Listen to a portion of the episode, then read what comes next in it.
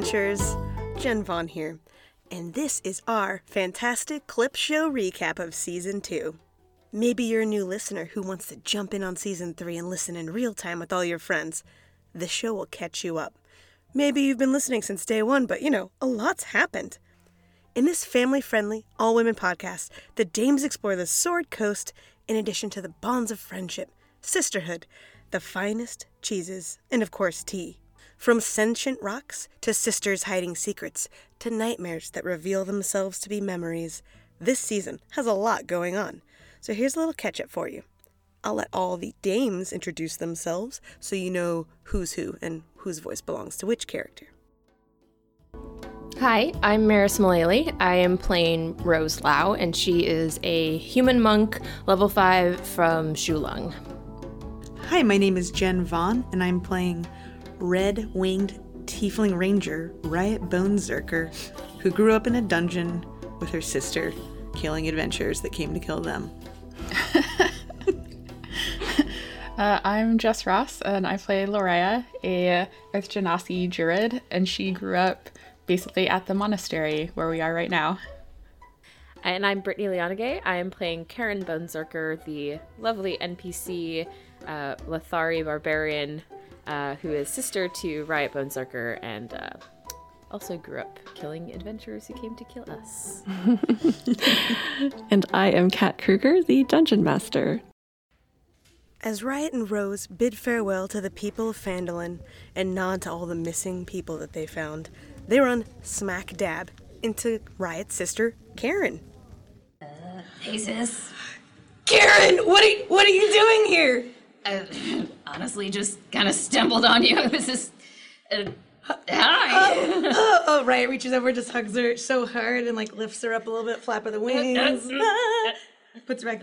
Oh, Rose, Rose, this is Karen that uh, we've been like putting lost posters for everywhere. Oh, oh, oh!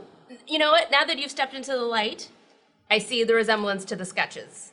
it's good to meet you. she's funny. She's funny. Yeah. As these three investigate some recent foresty trouble, they run into a new friend, Lariah Kume from Waterdeep, and the same guild as Riot's crush, Lita Silversong. All right. Uh, so, Loraya, you are in the middle of battle with uh, Shadar Kai. You have a one Shadar Kai spy and um, two Shadar Kai scouts, and occasionally um, the ravens seem like they're going to break through um, their formation up in the up in the sky. And uh, Lita has been severely injured at this point, um, and these uh, these dames have showed up. What seems like uh, fortuitously. I'll What would you like to do? pet my new lucky rock. Hey, uh, You were Well- face to fa- you were face to face with uh, with one of the scouts. With one of the scouts? Okay. Is it my turn to attack right now? It is. All right. Um, so first, Laura will turn to the uh, newcomers and say, uh, "Welcome to the fight." We, we started it back there. It's good to be here. That was like the entryway. Yeah, welcome to the real fight. This is the parlor. Listen, we were in the foyer. I know you don't know what these words are, Karen, but Nope. It's like a Tressendor. yeah, exactly. We spent a lot. Uh. It's like Laura just like spirit. Well, She's over here just like waiting for the banter to stop. Like, Oh, the banter never stops. Karen and Lariah join the group just as they lose one of their friends, a treant named Bud.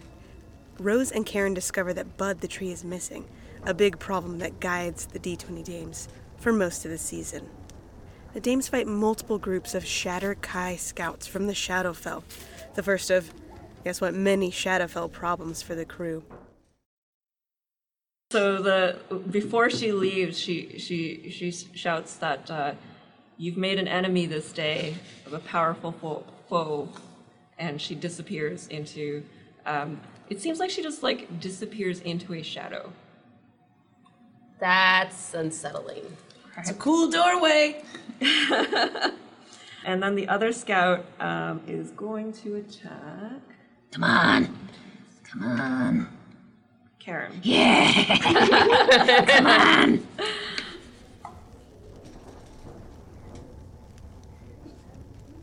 just with your with your calm voice and demeanor, um, this this scout sort of focuses her attention on you, um, and she's just sort of drawn by the by the rainbow opalescence of of your skin, and Yeah, she is. and and the calmness of your voice um, and the reasoning. And and she says to you the raven queen she's coming. She's sending she's sending a shadow dancer. We there's no place no place that's safe um we were here on a mission she was drawn to this place gave us a cryptic message about a human humanoid of interest to her. But we failed because of you, and now you have to let us go. 'Cause she's she's coming, the shadow dancer is coming. Is she like an experimental dancer? This sounds like it's traumatizing to watch. She sort of snarls over at you and says, The shadows mean certain death, and she's coming. Ooh, ooh, one of my favorites is when Rose asks about the shadow dancer, Mastiff, and talks about her stones.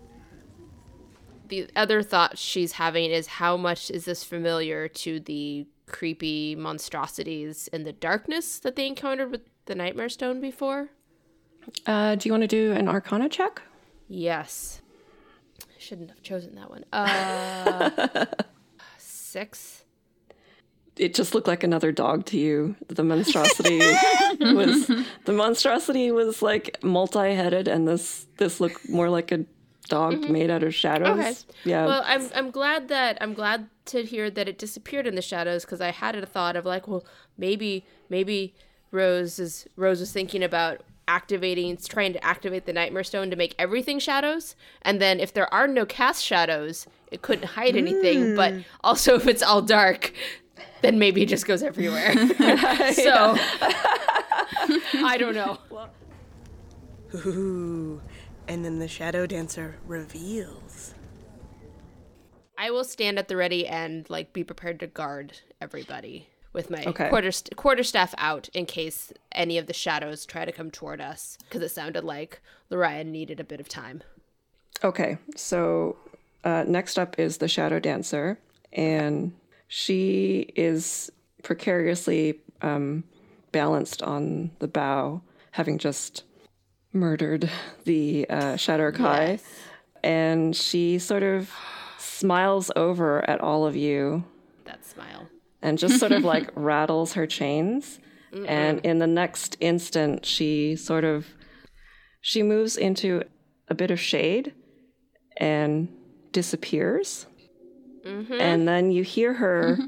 on eh, it come her voice coming from another part of the woods in the shadows, and she says, You must be the ones my rain is interested in. You know, Could be. We look like a lot of people, you know?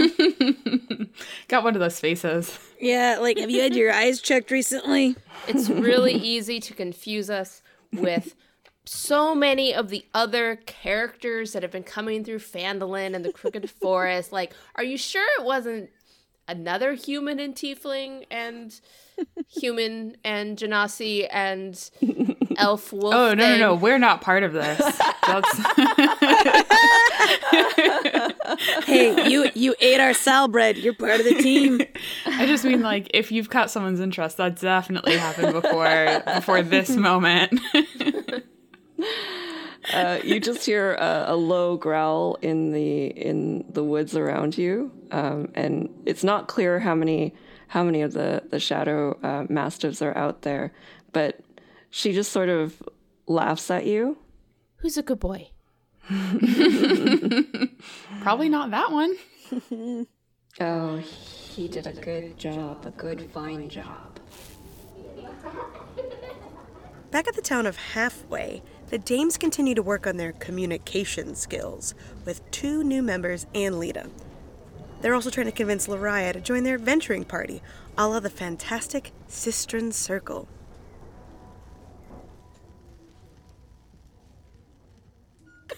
Rose has kind of tilted her head to the side, finger on her chin, thinking about what Riot has just said, and nods approvingly, saying, Four would be closer to a circle than a triangle, which is, yeah. yeah. Laura was just sort of like looking at, at Rose like, yeah, four is closer to a circle, I guess. What are you talking about? Oh, I was talking about the Sistren Circle, the legendary group of women adventurers. Have you ever heard of them, Loraya? Uh, I I don't know if I have. I mean, it sounds vaguely familiar. I'm not sure. Do you want to do an intelligence check? Yeah. Let's make Loraya do everything. Yes. Prove yourself. yeah, yeah. well, this is just like in a television show. A new character is introduced in episode one, and episode two or three is really when they hit their stride and get the character development. Um, so, really, this is the Lariah show. This episode, we're just here to make you shine. Um, Laria got a ten. She, you think that um, Lita might have mentioned it in passing at some point. Um, you think that her her uh, grandmother might have been a part of the circle. Yeah, Lita's mentioned this before. I don't know too much about it. Well, it's a group of adventures, like we said, and they and they fill her in Star Wipe. Oh, so you're uh, trying to make your own circle then? Well, we've kind of enjoyed the the comparisons or the shared feelings of ambition, goals, squad goals, really. I mean, as a as Rose put it, we've pretty much just been aligned for a bit between the two of us. So when uh, Karen showed up, we were the Sistren Triangle, but now we can be uh, a rectangle or a square. Or a trapezoid. Oh, or a yeah. rhombus. Yeah, you certainly got plenty of shape options. All of them would be quadrilaterals, right?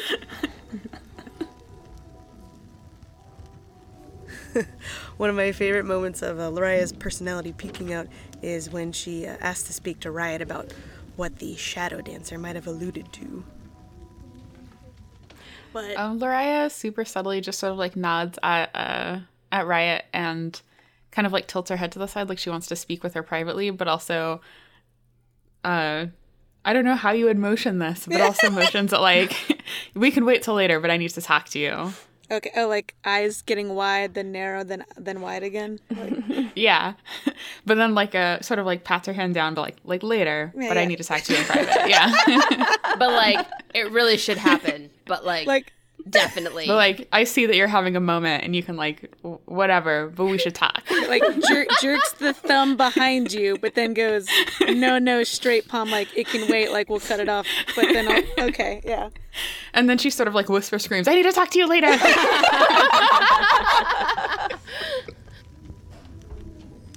And of course, Laria was actually talking about Lita. Lita's the one in danger. There's, you know, there's there's rooms above. There's the the bar is empty at this point because Lita had sort of shut it down. Um, you can go out to the well or upstairs or just find a private corner if you want. Okay. yeah, private corners probably fine. Hey, listen, Laura. I think you're great, but I'm kind of interested in someone else.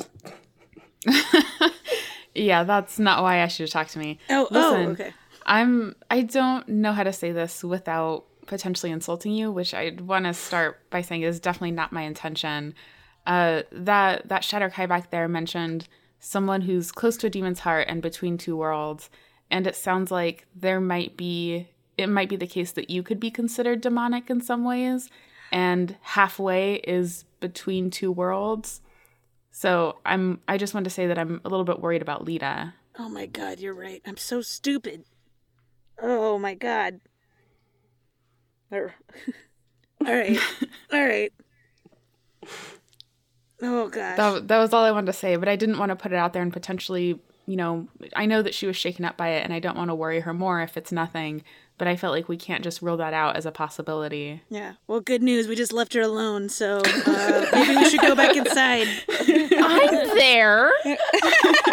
okay, okay.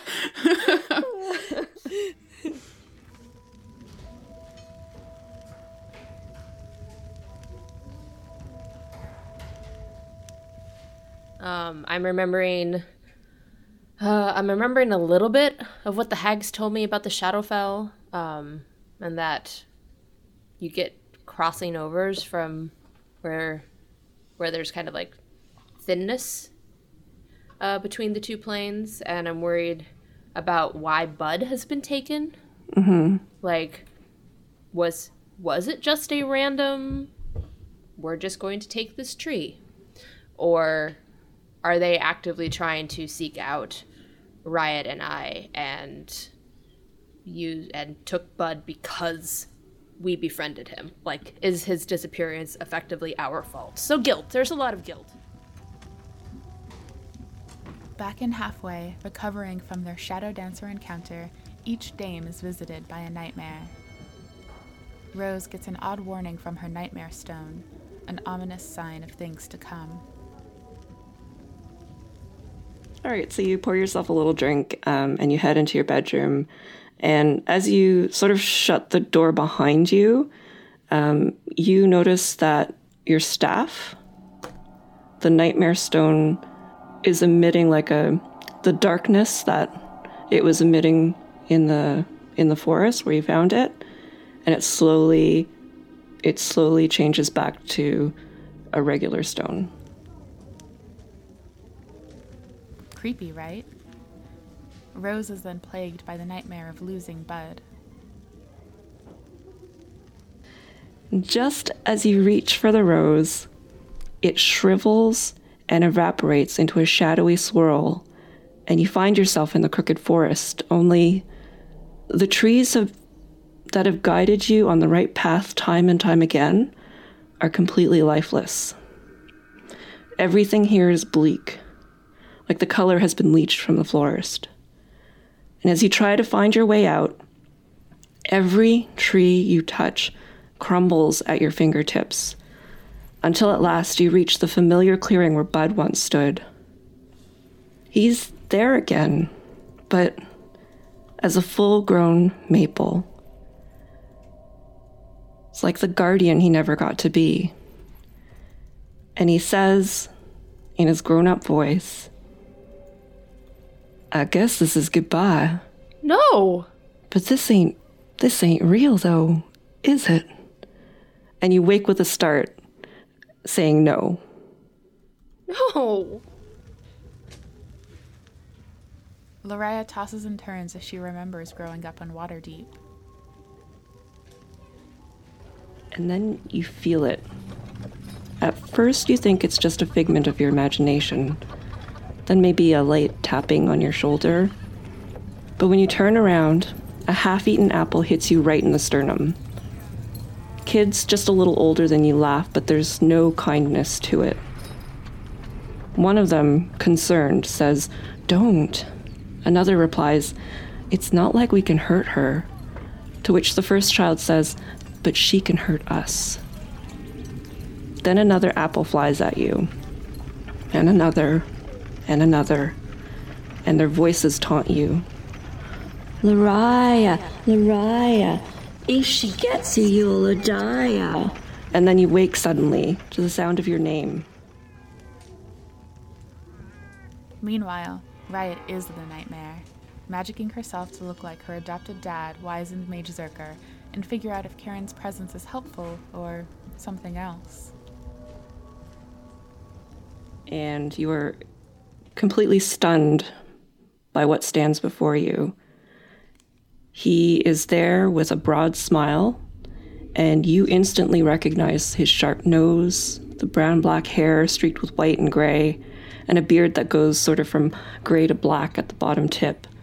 His long, strong fingers curve around a staff that's topped with a bird skull with crystals growing out of the top. His eyes are like coals burning through you, and it is the wizened mage Zerker. What do you do? Uh, Karen immediately stands up, uh, pulls out her hand axe, and she's at the same time looking around for any other better weapon. Uh, and she raises her hand to strike him immediately um, and uh, calls out, He's here! Karen, Karen. His little voice tinkles. He holds up an open palm. What are you doing? Don't you remember the plan? What?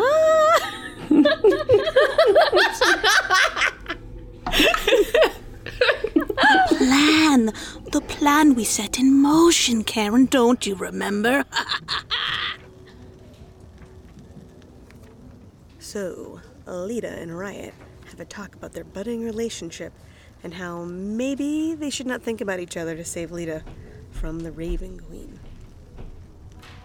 just maybe you should just, you know, cast me from your mind so that way and I'll try to do the same. So maybe you won't be in trouble anymore. She gives you sort of a wry smile and sits down on the edge of her bed. Um, and just sort of shakes her head. I, I cannot promise that. And besides, no, I cannot. I, I cannot promise that. I'm a woman of my word, and I feels what I feels. Meanwhile, Rose and Karen go to investigate Bud's plot of land and get to know each other. Hey, Karen, how old are you? You said you know trees and wood things fairly well. Would you mind taking a look at this area? See if anything unusual strikes you? Uh, yeah, yeah, all right. Uh, DM. Can I roll for information or see if I yeah, anything? let's uh let's get you to roll an Arcana check. Uh, ooh, uh, 18. Uh, so Karen, you know, you get a sense that there was some sort of very likely a shadow crossing here at some point where Bud's plot was. Uh, listen, Rose, I think you suspect this already, but uh, th- this is this is some Shadowfell stuff. Th- There's been some kind of plane weaving happening here, and I, uh, you know, frankly, I'm not I'm not really comfortable with it. This is this is some scary stuff. And to tie everything up, Lariah asks her guildmate, Lita, how to help against fighting the Raven Queen, and more broadly, going into the Shadowfell to find Bud. Well, is there anything I can do to help? I should I should like you very much to bring these two to the guild. Bring word back to the guild of what's going on here. And perhaps they can they can at least help with some training, some information. I'd hate to see them go in there blind.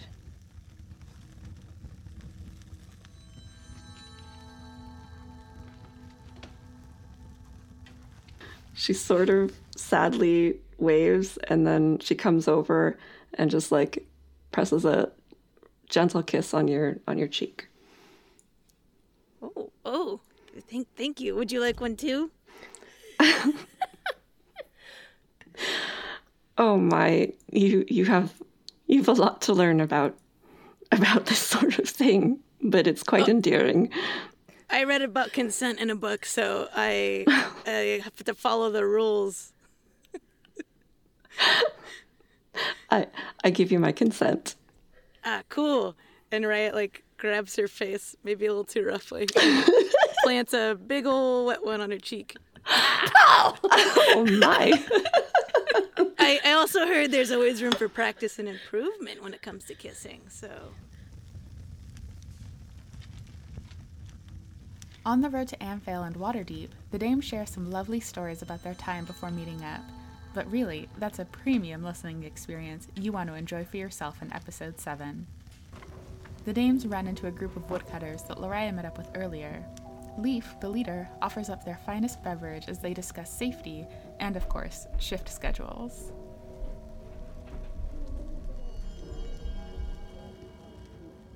He says, uh, "Want a sip of that?" I I thought you'd never ask. Thanks, friend. and she takes a big gulp. So, uh, does anybody else want to have a sip of the uh, the beverage? Sure, says Rose. All right, you take a sip of it, and it tastes like beer that has been infused with pine needles. Hmm. Tree. R- Riot pulls the mug from Rose's hands after she sees her face. May I? Thank you. Is that okay? Thank- Is Rose letting go, or do we have to roll for it? Uh, sure, I'll share.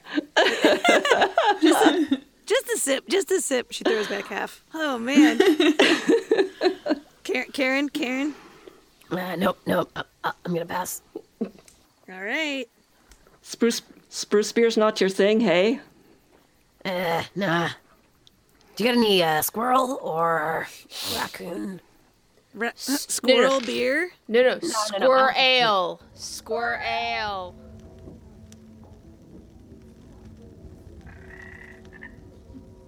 Yes, remember how we talked about it last time?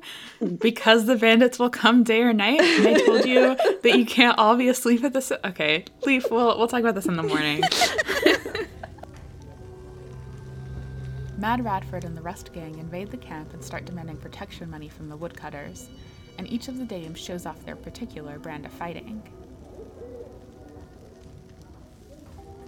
Make out that the camp is uh, basically surrounded by by these bandits uh, riding on horses, um, and the leader rides uh, rides into the camp and says, um, "Hundred gold pieces, and this will all be over." Happily to take that from you.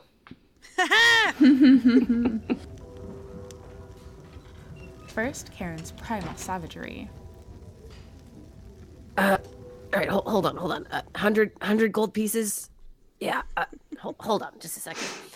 and she reaches into her cloak um like she's you know trying to get something out of it um and she basically moves her hands like um like she's pulling off gloves um but what she's really doing is her cantrip primal savagery um which causes either her teeth or fingernails to sharpen and and she's just doing the the basically the the symbol to kind of make her fingernails sharpen Mm-hmm.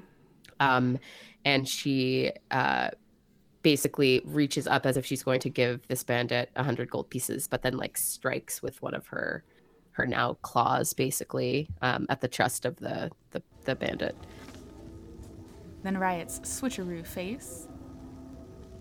You have two bandits on you. Riot looks at one of the face. Dave, is that you? He just What what, what would he say in response? Would he wouldn't he, wouldn't he correct me? I don't know. Maybe his name is Dave. I feel like he could correct me if it's not Dave. Uh, no, is what he says. Oh, I'm sorry, Gary. What are you on about? Forget this. Riot puts her head in her hands and mutters, Man in cloak of orange and hue. There's two of us, both me and you. And like spreads her hands over her face and transforms into the other one she wasn't talking to. and, like, and punches and punches the the one she was talking to in the face. His eyes closed, and he when they open, you can see that there's stars spinning in his in around him. Cool. She runs around the other one, so now he can't tell which is which. Laria's forked tongue snaps. Okay, Laria's gonna get down and just like dig her hands into the earth. Um, and as she does, the sort of like uh, red and orange of her like opal skin kind of glows a little bit, and the dirt and grass just sort of like forms onto her skin. Um, and when it falls away, there is a giant purple, red, and orange snake um, with a white streak on its back. Nice. uh, stand just like laying there. Um, and she's going to just sort of like snap at some of the horses to see if the giant snake will scare some of those horses off. Yeah, uh, the horses sort of rear up, uh, frightened of the of the snake, and sort of bump into each other, and and the riders are trying to get control of them. Nice. And Rose tries to take out the rust monster from its back.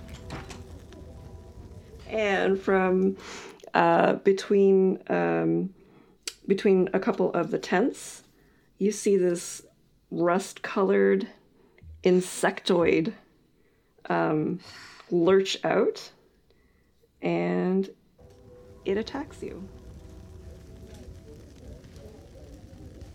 I am going to um, run at it and swing my wooden staff Nice. at the bug. Okay. This is a two-handed swing. Punk onto the side. Uh, I hit it for 22 That hits. With for seven points of damage, right on the side of its carapace. So you hit it, and it goes through its thick shell, and there's like this oozing um, Ah! orangey blood that comes out of it, um, and it hisses at you with its bright, brightly lit eyes from the torch. Do you have another action, or I would like to try to jump on its back and grab its antennae. okay? How about we do a um, a dexterity contest? Okay. 20. Oh yeah, you are able to jump onto uh, the back of this rust monster uh, and grab onto its antennae. All right, Here. so I got it. It- you hear it chattering beneath you with its uh, its little uh, clawed face. So it's the rust mes- monster's turn. It is going to um, attempt to throw Rose, and um, I think this is going to be a strength contest. Okay. Rust monster. This isn't her first Rosio. Oh. Sorry. Rust monster got an 18. No, I got a fifth. I got a 17. Oh! you Can I at least take an antenna with me? you get like a, some like that furry bit of The feathery bit Yeah, of the, the- antenna? yeah, Yeah. you get a bit of that in Yeah. your hand as you you know sort of fly off the back of the rust monster and it spins around to attack you because it does not like being uh, treated like a horse After scaring off Mad Radford and the rest gang, our Dames gang makes a quick visit to the Shrine of Miliki, and Riot's awakened shrub wakes up. um, and riot you in particular um, realize that your your big backpack is sort of shaking uh, where you have the awakened shrub and then you hear a shatter Oh my gosh, has it been has it been 30 days? She like pulls out her journal and checks it and just throws it on the ground and like takes the opens up the backpack. and what you see is uh, your helmthorn shrub, um, this viney shrub, um, sort of moving and stretching out, and its tiny little face looks up at you, and it and it says, "Are you my mum?" Oh my god. Oh, I'm just messing with you. The only thing we share in common are the thorns. In, in, indeed, and she kind of touches her her horns. Hel- Hello, w- welcome. I'm Riot. Oh, I know This who is you Rose. are. Okay, d- okay. Do you know Rose? Um, Hi. Yes, I believe she was at um, at Dad's farm. I'm just ribbing with ya. Oh my gosh! Riot's like picking up the pieces of the pot. I thought I wrote riots on here, and she sees there's like a little like shard that says heart carp on it too. yes. that, that kid. Okay. All right. Oh, this is Karen, my sister. Uh, I guess your aunt, if we're gonna keep that joke going. Uh, and this is Lariah. And you know, these are your aunts too. So they're all your aunties, and they're gonna spoil you with all the water and sunlight you deserve. And um, pooped too, right? Uh, yes, yeah, I was gonna say fertilizer, but I was. Uh... In the town of Amphail, the dames are conscripted to help find a missing lordling, and this silly cow keeps getting in the way.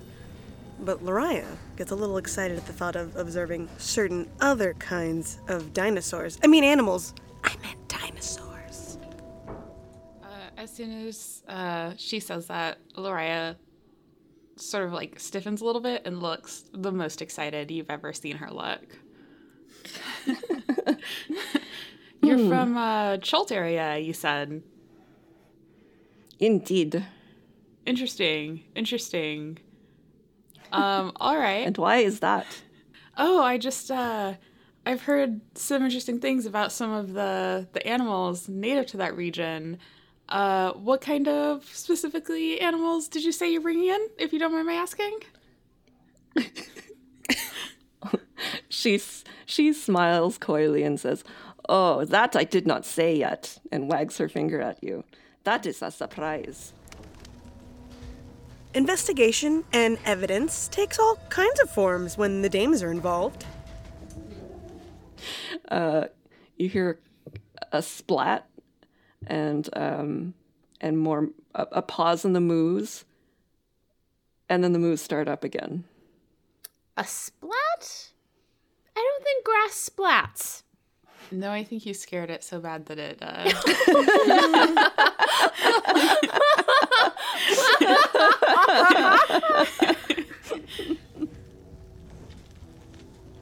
Luckily, the dames figured out that this silly, wayward cow was actually the missing lordling, magicked into milky form.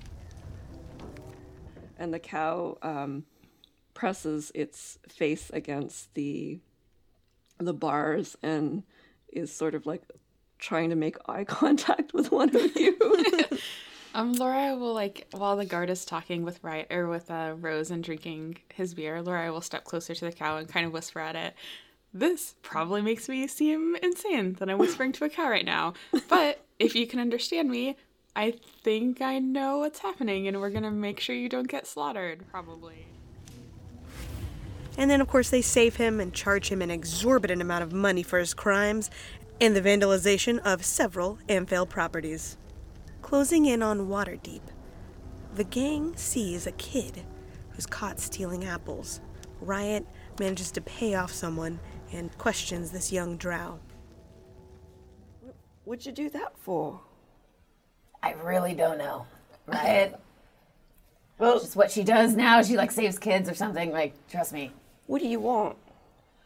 Nothing, nothing. Just didn't want you to get in trouble. I mean, I'll take an apple if we're being honest. You can, you, you have one, you have the other, but like you know, you gotta get better at sneaking if you don't want to get caught. Good advice. Yeah, are we- quality. Oh yeah, we're back. We're back to the group now, and Laura's just like, That's the kind of stuff I like to hear. As a daughter of a city guard. Do you say that? oh yeah, Laura. Oh wait, no. The dames meet Guadar Nighthaven, a very, very cute bugbear.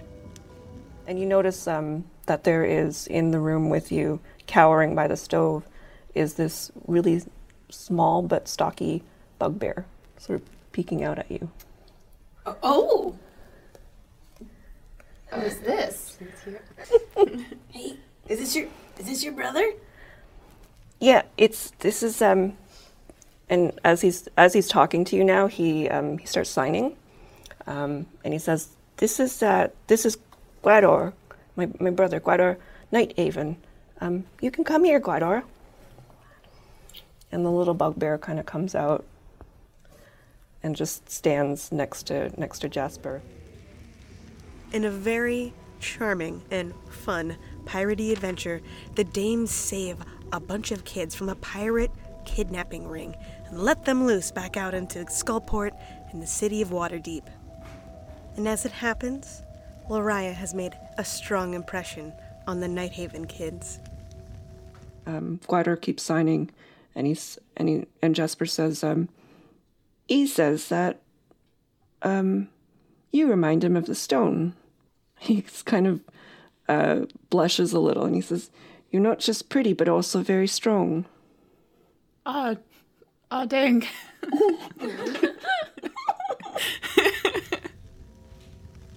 Finally, in the city, they immediately go for the biggest, shiniest shop they can see Weepon's Weapons, where Rose gets special attention from the Dragonborn sales clerk, Torin Weepin. And he, he looks over at your at your uh, staff of adorn, uh, adornment, and he says, "Wow, rad staff." Thank you. I love it. And I grip it tightly.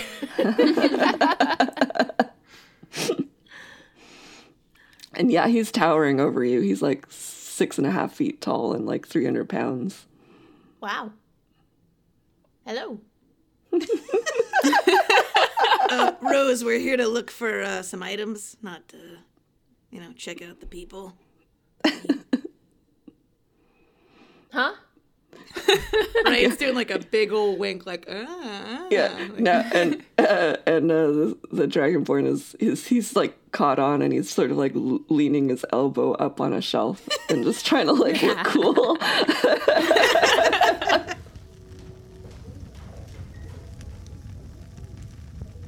So I don't know what my budget is, but I will definitely come back because there's lots of cool stuff here.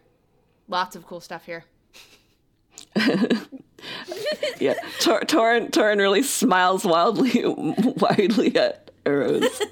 Oh my gosh. That's my favorite thing.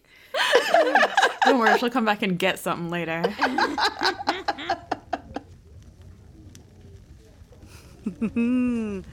That is so good. Now I know what you're thinking. There's an awful lot of talk about going to Waterdeep and how important it is, and boy, we better spend a whole season exploring its wonders. Never in a million years would you think that two idiots would muck up the plans on day two. Unrelated, Riot and Karen sign up for a very illegal off the book pit fighting ring when they hear of a Yuan-Ti competing and think it could be their brother Emre. what kind of experience you got?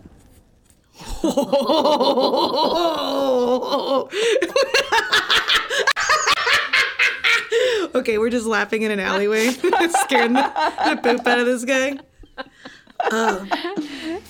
That's the only answer we give him. yeah.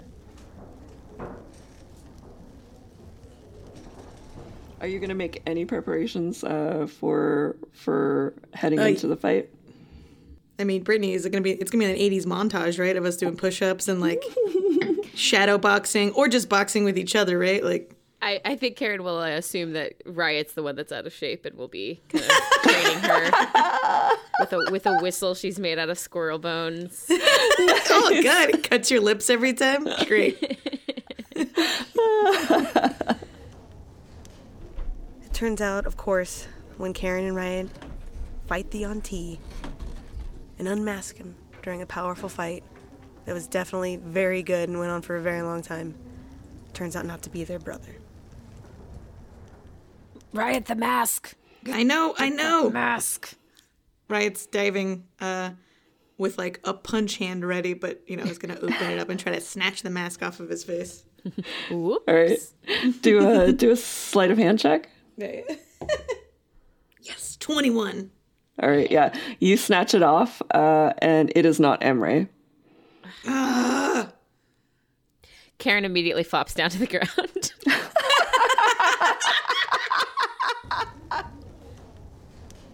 Meanwhile, Lariah goes to her guild hall and meets up with Jacinda Wildheart before going to her favorite sleeping statue to ponder.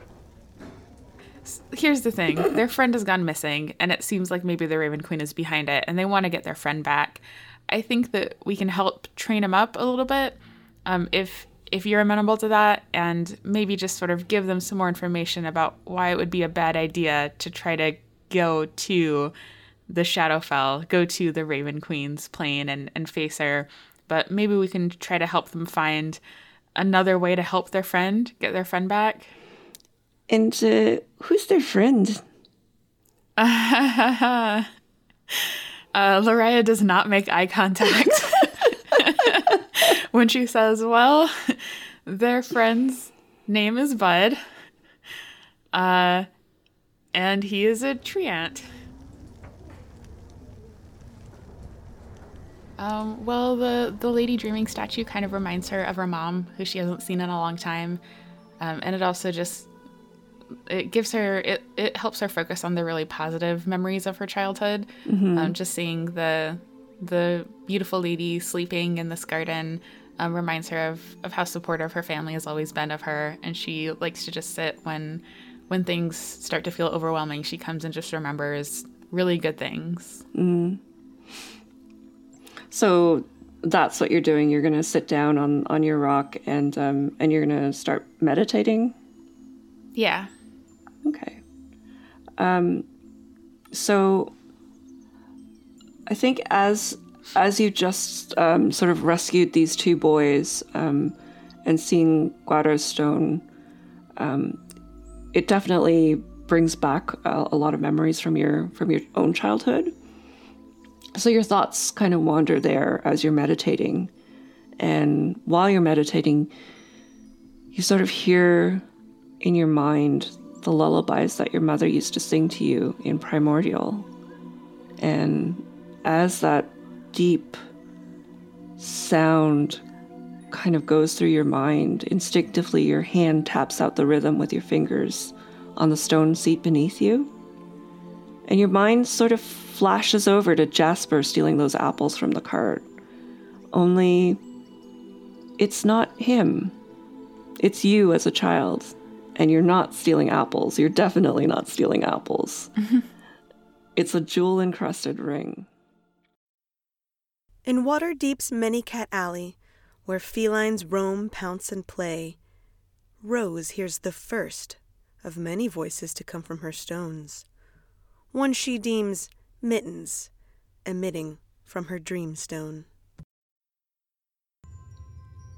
Yes, I have. Who's there? Do I see anybody around me? You only see cats, but down the alley, a cat sort of struts toward you. Um, but it's not just any cat. This is your cat. Blah, mittens? The cat just sort of struts forward and bats at the, the little piece of wool and then sits in front of you and it doesn't move its mouth but you hear it say You carry a heavy burden with you. I knew. Cats are always so insightful. what do you. What? Huh?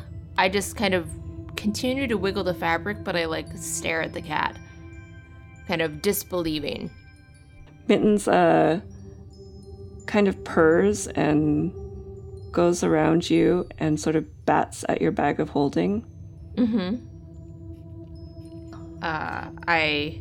It's a heavy burden that must be destroyed. Uh, uh, I kind of move my bag and open up and open it up. Um, she puts her paw on your hand to stop you uh huh. And as she does that um your dreamstone starts to glow brightly Oh. Um. And that's and that's on my st- on my staff. on your staff yeah, the nightmare stone is the one that you put away in the bag of holding Yes. and so so you hear her say It's not time yet, but you have to find a way to destroy this burden, or it will destroy you. And Karen and Riot's pit fighting catches up with them in the form of Telesh, the Yuan-Ti. The whole time you're explaining your illegal stuff, Lorai's just shaking her head. But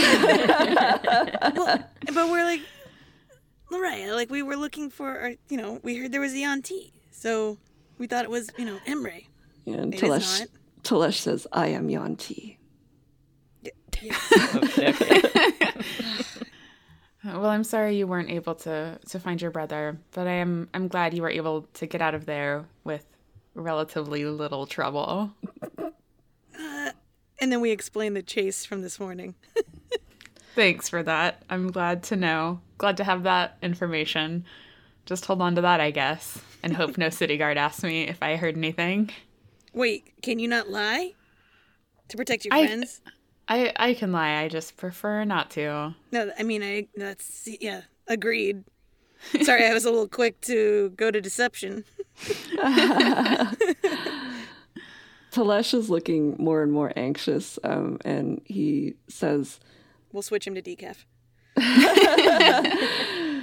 We are being hunted by Brunor and his his orc enforcer. They will not stop until they have exacted their revenge upon us. Okay, dramatic. That's exactly what uh, I said. Exactly. Like, where was this the other night? The sense of you know, oh, timing and everything. Oh, you're so, Talesh, you're so good. You got to just translate it to the to the ring. Life is full of drama.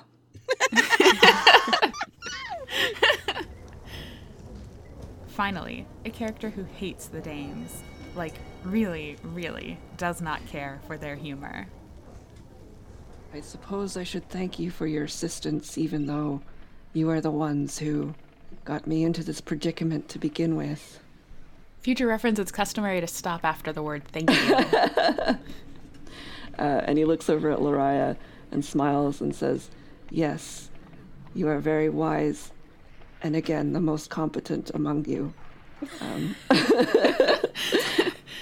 it's not really a compliment when you're just like comparing me to my friends and putting them down to lift me up. So, Yeah, maybe like put that in a letter to Lariah directly next time and just, you know, say it was nice meeting all of us. Yeah, just Over at Blackstaff Tower, Rose attempts to research knowledge about the Shadowfell and her mysterious stones from the best library in town. But they're a little more interested in checking out the kind of stone she's got floating around her staff. This is when Rose meets Fartimus, oh, I'm sorry, Bartimus Blastwind at the Blackstaff Tower Library. Well, have you not heard of the members of the Watchful Order? I don't think I have. Well, I'm a part of the Watchful Order of Mag- Magus and Protectors. It's headed by the Blackstaff, and we look out for people like you. Carrying around staffs with whatnots on it. They don't even know what's on it. You have to research it first. You know how dangerous that could be. I actually think I might. That's kind of why I'm here.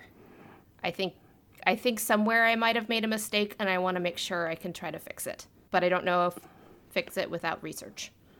Are you confessing a crime to me? And he takes out his notebook and a pen.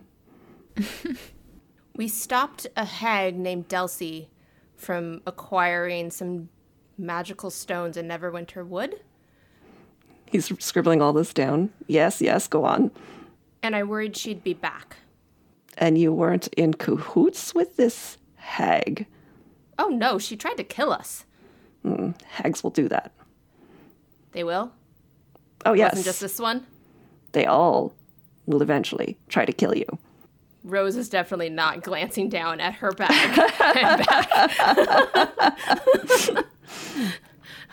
so Rose uh, has the same look on her face that she had when um, some very, very rude merchant tried to tell her when she was a little girl that Corsia Balfa wasn't a real legend.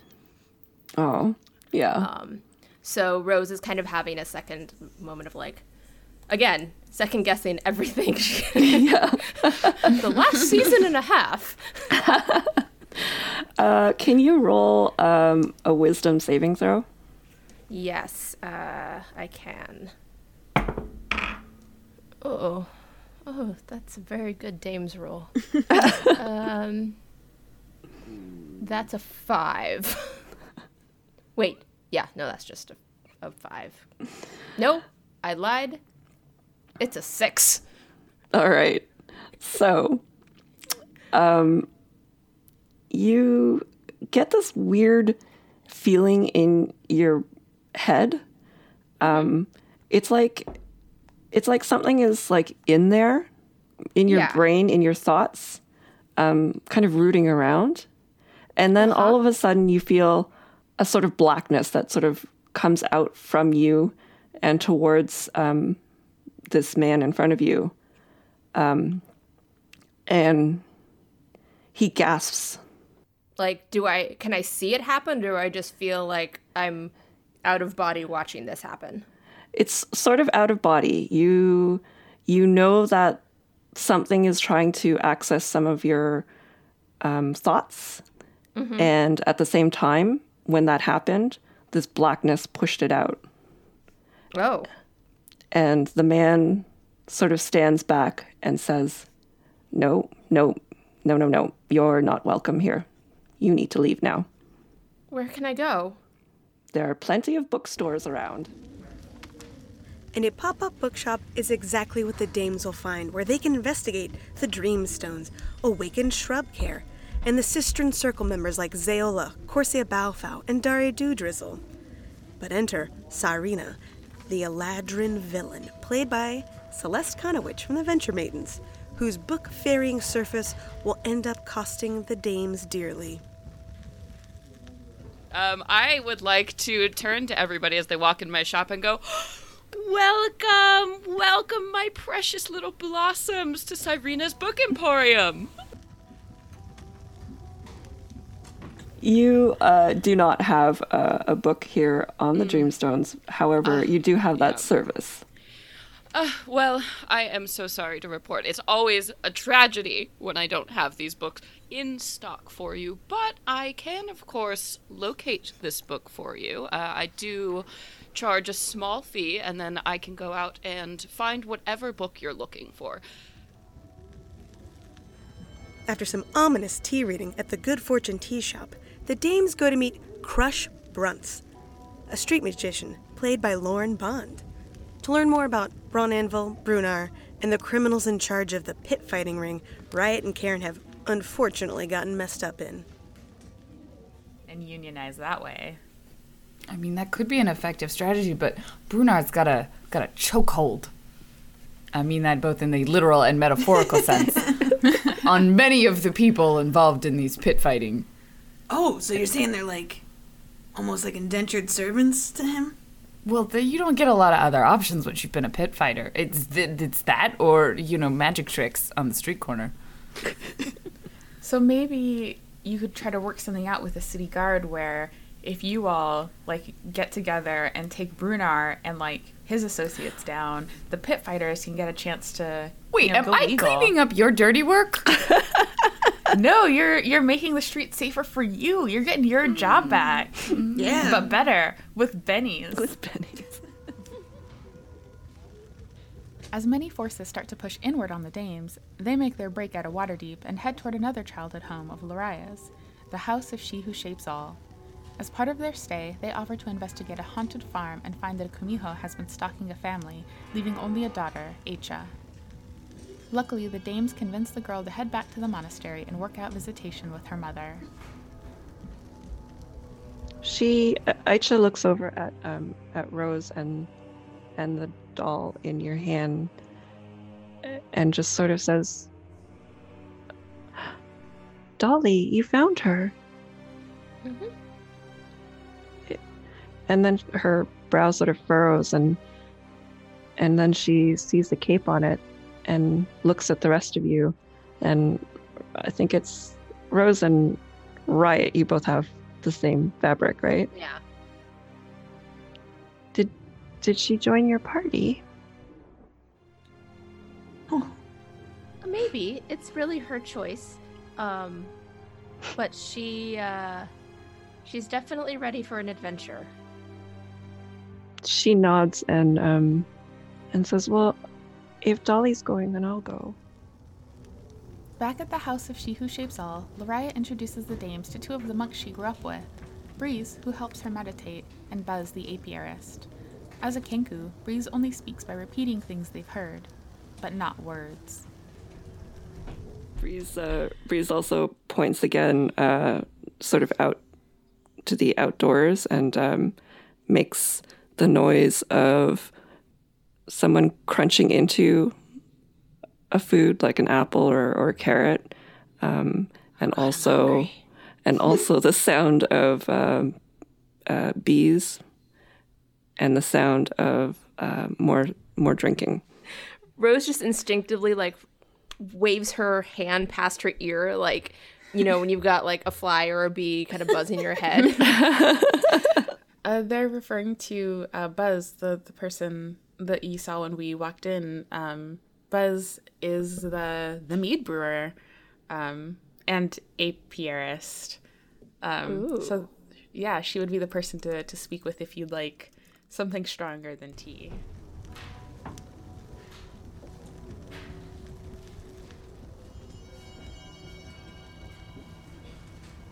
I've been having these dreams lately. Memories sometimes about my childhood and and my mother and all this talk about going to the Raven Queen the Raven Queen's realm has rekindled my interest in trying to find her, I think. Breeze nods um, and makes the sound um, of a baby crying and a woman's voice um, hushing. Yeah. it's just, I'm not sure why these dreams have been so disturbing, but it's been sort of unsettling. And I haven't talked to anyone about it yet, and I wanted to just share that, I guess. Breeze again nods um, and makes the sound of a of a door opening. Um, like opening, okay, opening a new door into my memories, into a new journey. Breeze smiles. Your advice is always so confusing, but it's also so comforting.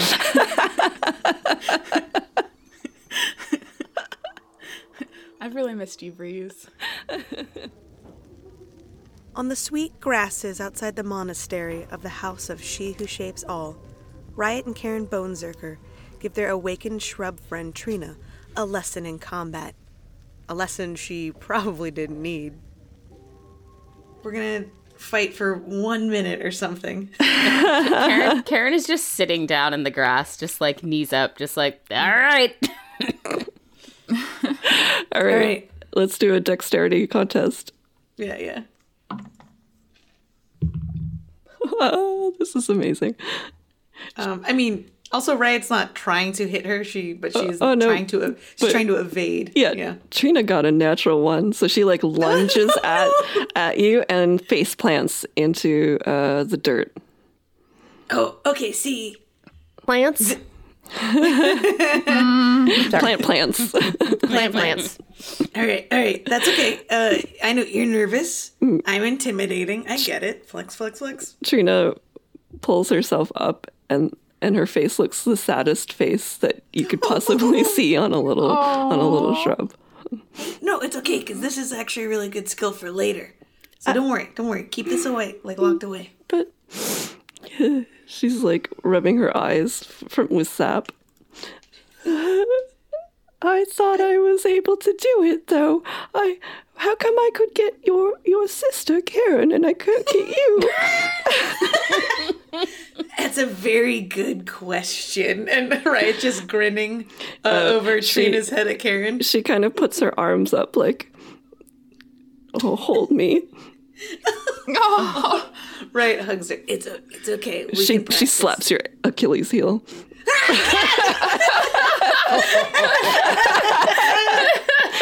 Did I do it right? I'm so Yep, you really of get that manipulation from your from your mom. Lariah finally gets some time to read about Zeola, her hero from the Sistren Circle, in a book that also includes a very familiar hag's name. Not Delcy, but something close. All right. We'll go back to Lariah now. So, Lariah, you are flipping through your journal. Uh, sorry, not the journal, the Sistren Circle book. And you are able to pull out a couple more entries uh, specifically on um, that reference Zayola. Again, in flowery language by nightfall. Uh, the first one, the first one says, Three ten days hath passed, yet the battle rages on. The ones who seek to tear down and oppress the righteous continue that their onslaught. Yet the monastic order presses on with admirable aplomb. Those of us in the circle remain true to our former member, Zayola, despite her having retired post haste from our company. Even Rifa deems the cause worthy enough to fight for. For do not the monstrous deserve a place of respite? Um, and then you flip through, and later on you see um, another entry, and it says, um, Victory is ours at last. We have defeated the rabble rousers without so much as a single fatality. Praise Leroux. A truce on the horizon at last. Rejoice. Zayola speaks with their leader on the morrow. May her words be formidable, pitted against the leader who calls herself Delshad. In the gorgeous Candlekeep Library, the dames meet Aiken, played by Graham Barber from POC Gamer. Aiken the librarian has quite a few quirks about this library and knows kind of where everything is. Or, Wizard um, slayings are there. Wizard- Sorcerer slayings are over there. Oh, yeah. Warlock slayings is this large section here. It's mostly rocks. Yeah. In some odd act of sisterly courage and protection, Karen signs a deal with an imp. Are you going to head over to Yeah, yeah, get we're, Karen yeah, now? yeah, head over and see what's All going right, on with so Karen. um, as you head over there, uh, you see um, Karen is signing a document. what? What? Hey, hey! Show no! Riot grabs her hand. What are you doing? Uh, just signing autographs. For And what? On the shelf, uh, you see a rat that transforms into a little imp. I immediately s- stab it. Like, just, All right, let's I, go. I, uh, I, I will take the grief from the librarians for putting a hole in a book. I need you all to roll for initiative. Investigating a series of missing books, the dames realize that they're all from the list of books they gave to Sarina from the magical pop up shop. And that's when, of course, she shows up. You both notice, um, sort of leaving the stacks, kind of peering over uh, to see what's going on there. Um, you notice an Eladrin who looks very familiar. But this is a summer summer Eladrin. So uh, very like fiery colors, fiery like the clothes are all on fire basically. And uh, you recognize this character as as Serena from Serena's Book Emporium. And uh, As the dames Riot, Rose, Lariah, and awakened shrub friend Trina meet up with Sarina, they find out the cost for these books is more than gold. No, I'm a busy, busy individual. So, I have this one book, and if you cannot pay me, then we'll have to go to the subclause. All right. And what what, Well what exactly was the subclause? So what, Oh. what would she owe you in that case? Yeah. Oh, simple. Uh, well, I will take her. I will uh, take her soul. What? Uh, yes, that is the agreement here. If you are unable to pay the gold pieces, uh, I can take your soul. Uh, and I have your signature right here agreeing to this. It doesn't say that explicitly. Uh, well, in fact, it does. And Well- uh, the paper will dance up into the air. And part of this very, very fine, fine print at the very bottom of this receipt on this agreement shines with a sh- like a gold light. And Serena just points at it smugly uh, as the paper flies back into her pocket.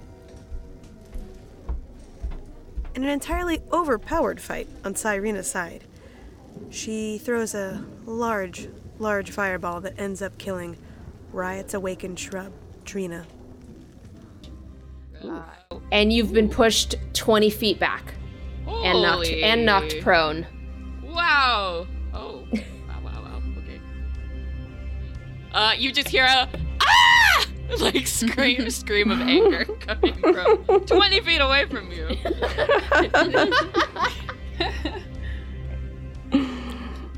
All right, Serena, it is your turn. Oh boy. Okay. Uh, so then I, Serena is gonna stand up. Uh, and as she does so, uh, she goes Super Saiyan flame, and so her hair turns into a column of fire. Uh, uh, and you see uh, a, fi- a little fireball dances between both of her hands, and then gets bigger, and then it gets bigger, and she chucks it at all of you. And I need you all to make dexterity saving throws since you're in a nice little clump. Oh no, Trina has to do it too. I just realized. Riot's got fire resistance, so Trina got a three, and the buffalo got a seven. Oh boy. Um, okay, so that's all fails that I'm hearing. Uh, I got a thir- 17. Rose got a 17. Ray Riot got a twenty. So she Okay. and so you will both take half damage from this fireball. Yay! That is So- coming your way. What do I take with my resistance, Cat? So you'll half you will damage. take half of half. Half of half. quarter. a quarter. a quarter, yeah. Quarter portion of That's what I- damage. That's what I thought.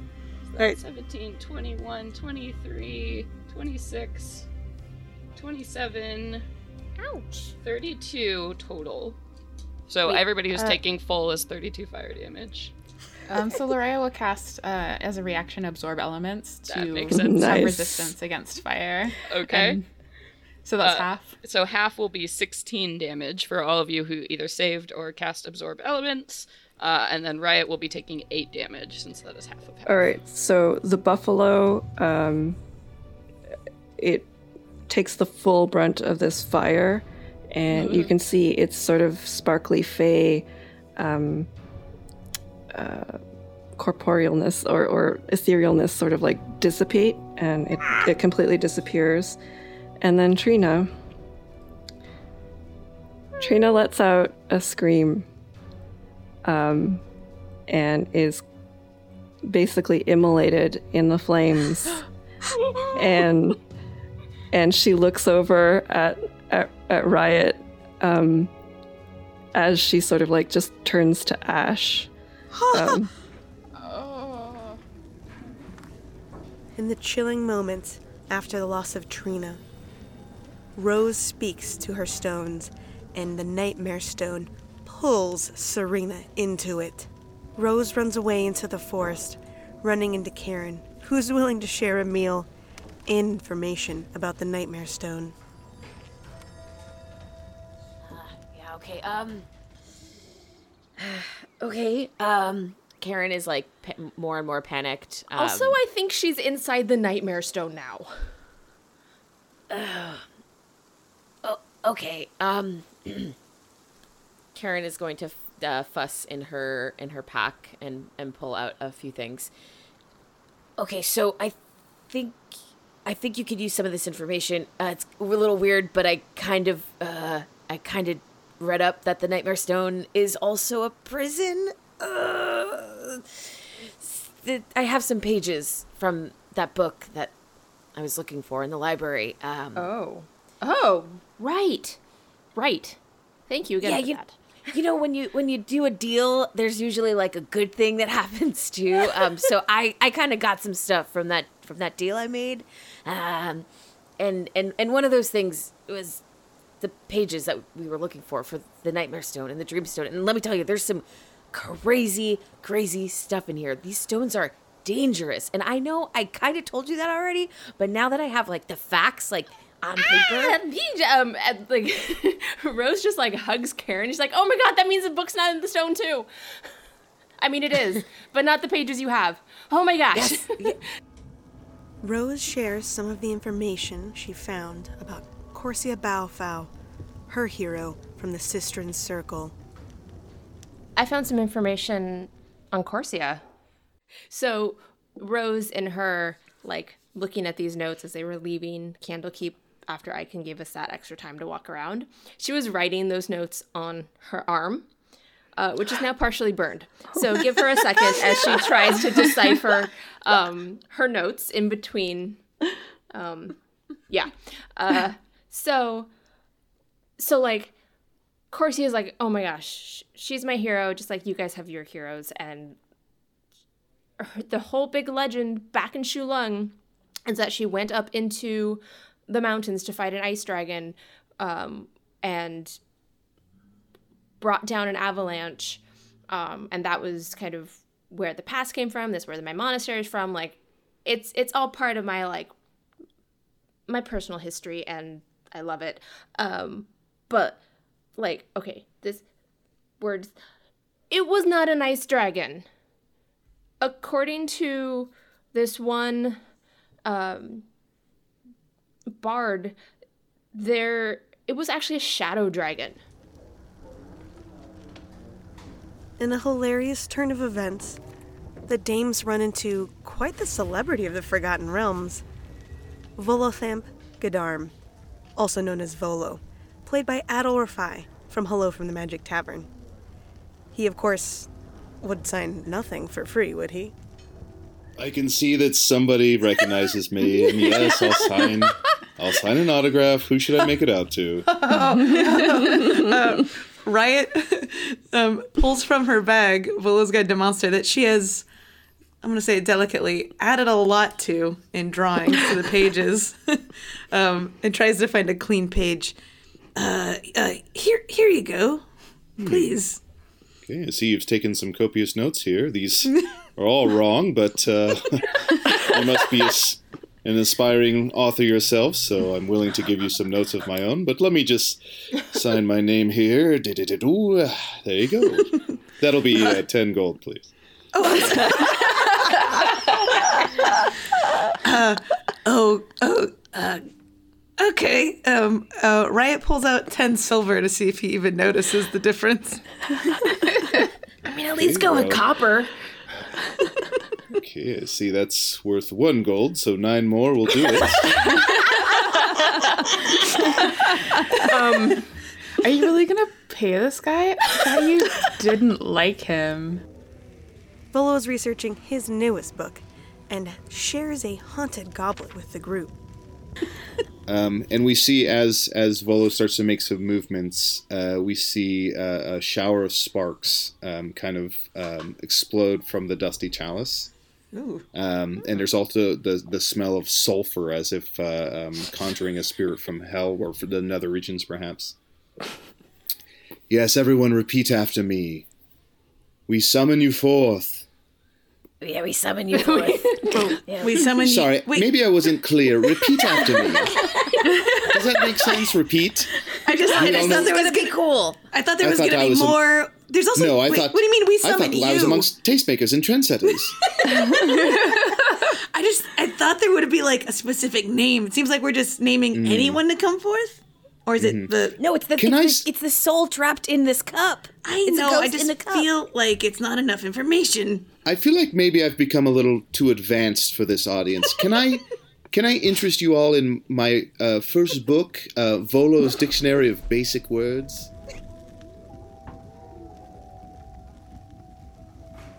Karen and Riot are having this back and forth.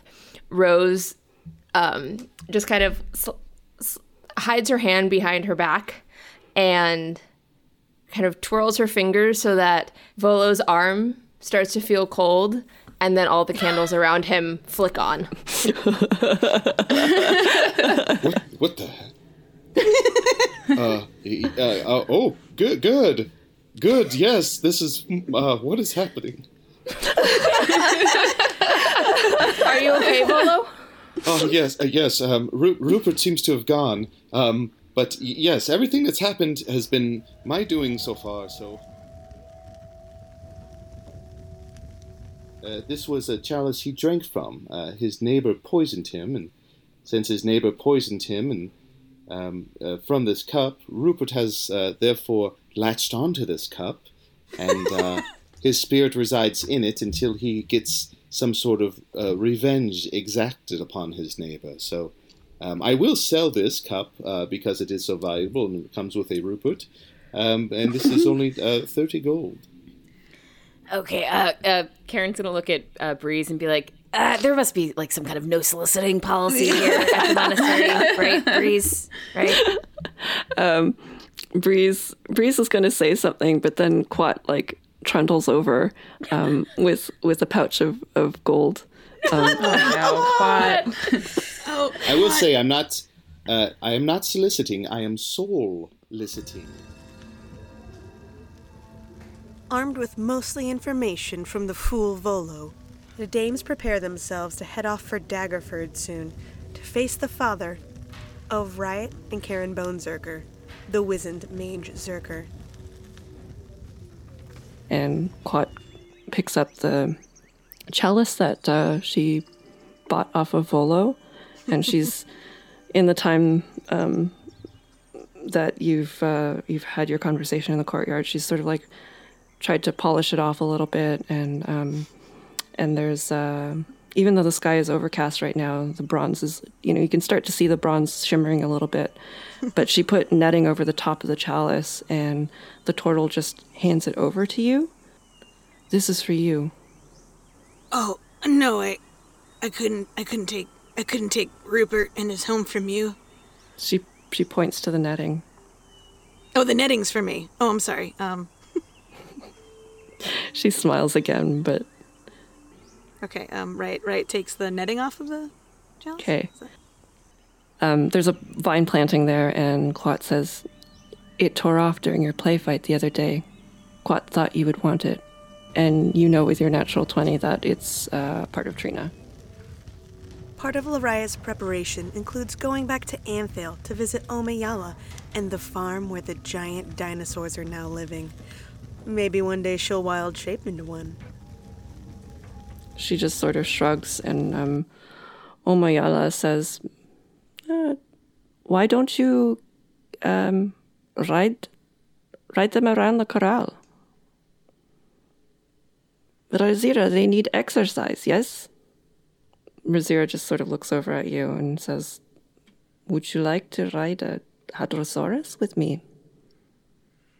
Loraya has never smiled bigger in her entire life. she is glowing like a child.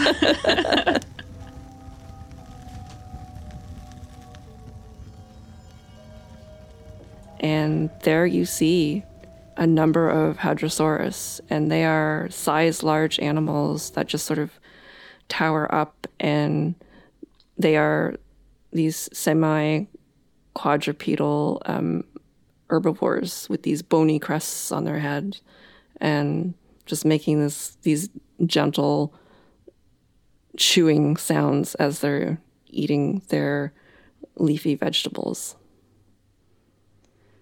Uh, Loraya is going to just sort of like too focused on them, sort of entranced, just walk forward and reach her hand out to try to see if one will let her pet it. Uh, just make an animal handling check. Oh no. Nine? Uh, it you move a little too fast, and it rears back a little. Just as the dames are getting ready to leave the house of She Who Shapes All, Rose takes it upon herself to switch places with their lost friend, Bud, in the Shadowfell. Uh, so Rose, uh, what do you want to do next? Uh, I go back to my room, um, and grab my staff, grab my bag, double check that Riot has already gone back into her room, and um, quietly make my way out to the garden um, to go go to the best spot that um, that would suit Bud. Rose directs her attention to Mittens. Mittens, would you mind doing keeping a perimeter check for a short while? Since this quicklane is on its way, I won't leave you behind. All right. Think of a of a creature. A falcon. and a bright light emanates from your from your dreamstone and from it flies out a falcon and it goes up into the sky and does a sweep of the of the perimeter from above Okay, let's go. Um, I grab the shard out of my pocket, um, and say, "Bud, the best treant sapling in all of Faerun. I'm coming for you." so as soon as you say his name this name of your dear friend right before you a part of the material plane warps. Then it splits open to form a portal into which you can see him ever so briefly on the other side bud the treant sapling.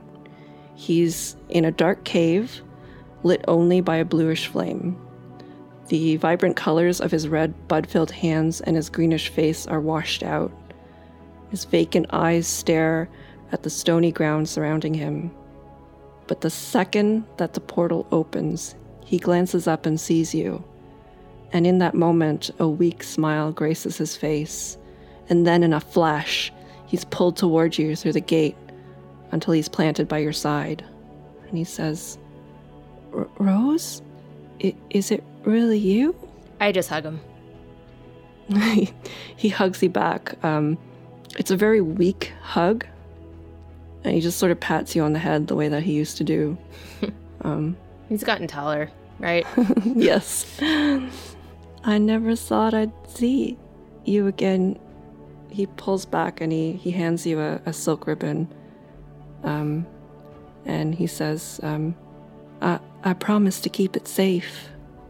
You did a good job. Yeah, you recognize that as uh, as Uh, Winter's with Winter's ribbons. Yeah. As you're having this moment with Bud outside the monastery, your eyes catch movement beyond Bud, um, where the portal remains open. And there you see her kneeling within the skeletal frame of an enormous beast slain long ago. Although her face is downturned, you know her from childhood legends. It's as Oh, though no. time has stood still for her. Her hair is pulled back in a knot with braids wrapping around the bun. She wears a blue tunic and robes. And she's bound by magical shackles, shimmering in the dark cave, and you see Corsia Baufau. But I have to go. What? No, you can't. Rose, you can't. She's there and she needs me. She needs somebody. You don't know what it's like there, Rose. It's. It's the darkest place I, I ever seen. And Corsi's been there for a thousand a thousand years. Bud sort of puts his hand on your shoulder, um, and he's trying to hold you back, but he's way too weak at this point. You'll be safe here. I promise. And I'll be back. I mean, once I free her, I'm only going to be hanging out with the coolest legend of, Sh- of Shou Lung. We'll get out of there together. Um, Bud's eyes are just sort of filled with like sappy tears, and, and he, he presses the ribbon in your hand and says, "You you bring that back to me, Kay? I'll definitely do that. And as I walk through the portal, I'm tying it in my bun so that it's in a safe place. So you walk into the portal knowing it's only going to remain open for a minute, which is coming to an end. As the material plane begins to close in around the Shadowfell, there are memories that come flooding back to you from your time here on the Sword Coast. They wink through your mind as you're walking through this planar gate, flashbacks of things that were said in the past fresh in your mind is a conversation you had with Karen about heroes. You remember the first time your sister told you about the legend of Corsia going into the mountain and how her fate was tied to a dragon. Then you hear Meepo calling out, You're the dragon! And you remember the kobold gift addressed to you in Draconic, calling you the Rose Dragon. Rose Lau, you walk into the Shadowfell toward your hero, and the portal closes in around you as if it was never there.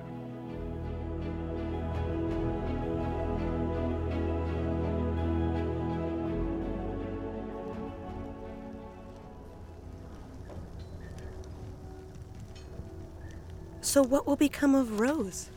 What will happen to Bud? What will the dames do? Those are all questions for season three. Come on, this was the season two recap, clip show, catch up, condiment joke show. Thanks again to my co host, Jess Ross, for helping fill in some of the blanks on this show. Additional music provided by Tabletop Audio. Check it out, tabletopaudio.com. Thank you again to all of our guests this season, including Arnie Niekamp from Hello from the Magic Tavern, who was a guest on our Ravnica special. We appreciate everyone who's been on this podcast, everyone who listens. Thank you to everyone who's liked our podcast, rated it, reviewed. Um, please, you know, just say a couple nice things in the reviews if you haven't yet. And we will see you oh so soon for season three. And until then, misadventure awaits. This episode of D20 Dames is brought to you by Norse Foundry. We love Norse Foundry for their tabletop RPG supplies, like dice sets made from metals and semi precious gemstones, leather and chainmail dice bags, beautiful hex chests, and more. Our listeners can get 15% off their order at Norse Foundry by using code D20DAMES, all one word, at checkout. The hardest part now is deciding which amazing Norse Foundry items you'll be checking out with. Head to norsefoundry.com and don't forget to use code D20DAMES for 15% off your order. D20 Dames is a production of Misadventure Awaits. Our theme is by Middle Essence. You can support us on Patreon at patreon.com slash d20dames. Does Halfway have a cemetery? Is there... It's like a library, but for dead people. I don't want to check out.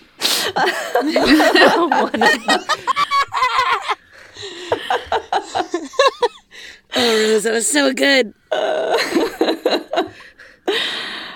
Um,